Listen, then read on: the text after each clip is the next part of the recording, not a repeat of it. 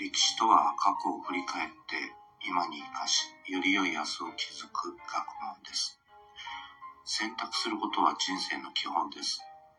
今日も丸×を選択してみましょう。問題。次の説明文は正しいか間違っているか丸か×で答えなさい。東京都根津美術館にある資本金字着色柿つばた図は1951年に日本の国宝として指定された。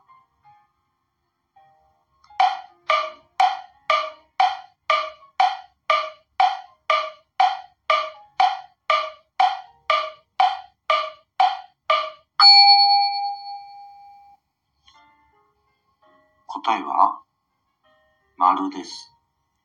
東京都根津美術館にある資本金字着色柿つばた図は1951年に日本の国宝として指定されました。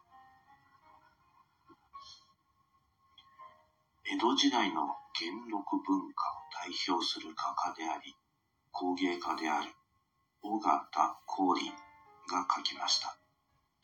彼は1658年に生まれ1716年に生涯を閉じました。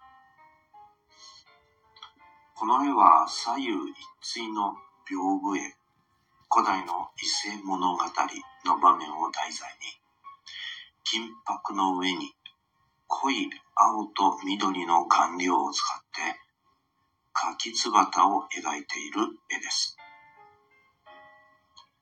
写真で見るよりも実際に細部まで見ることができると、その歴史を感じ取ることがきっとできることでしょう。ぜひ、根津美術館にお越しの際は、予備知識を持って展示されている作品を見てください。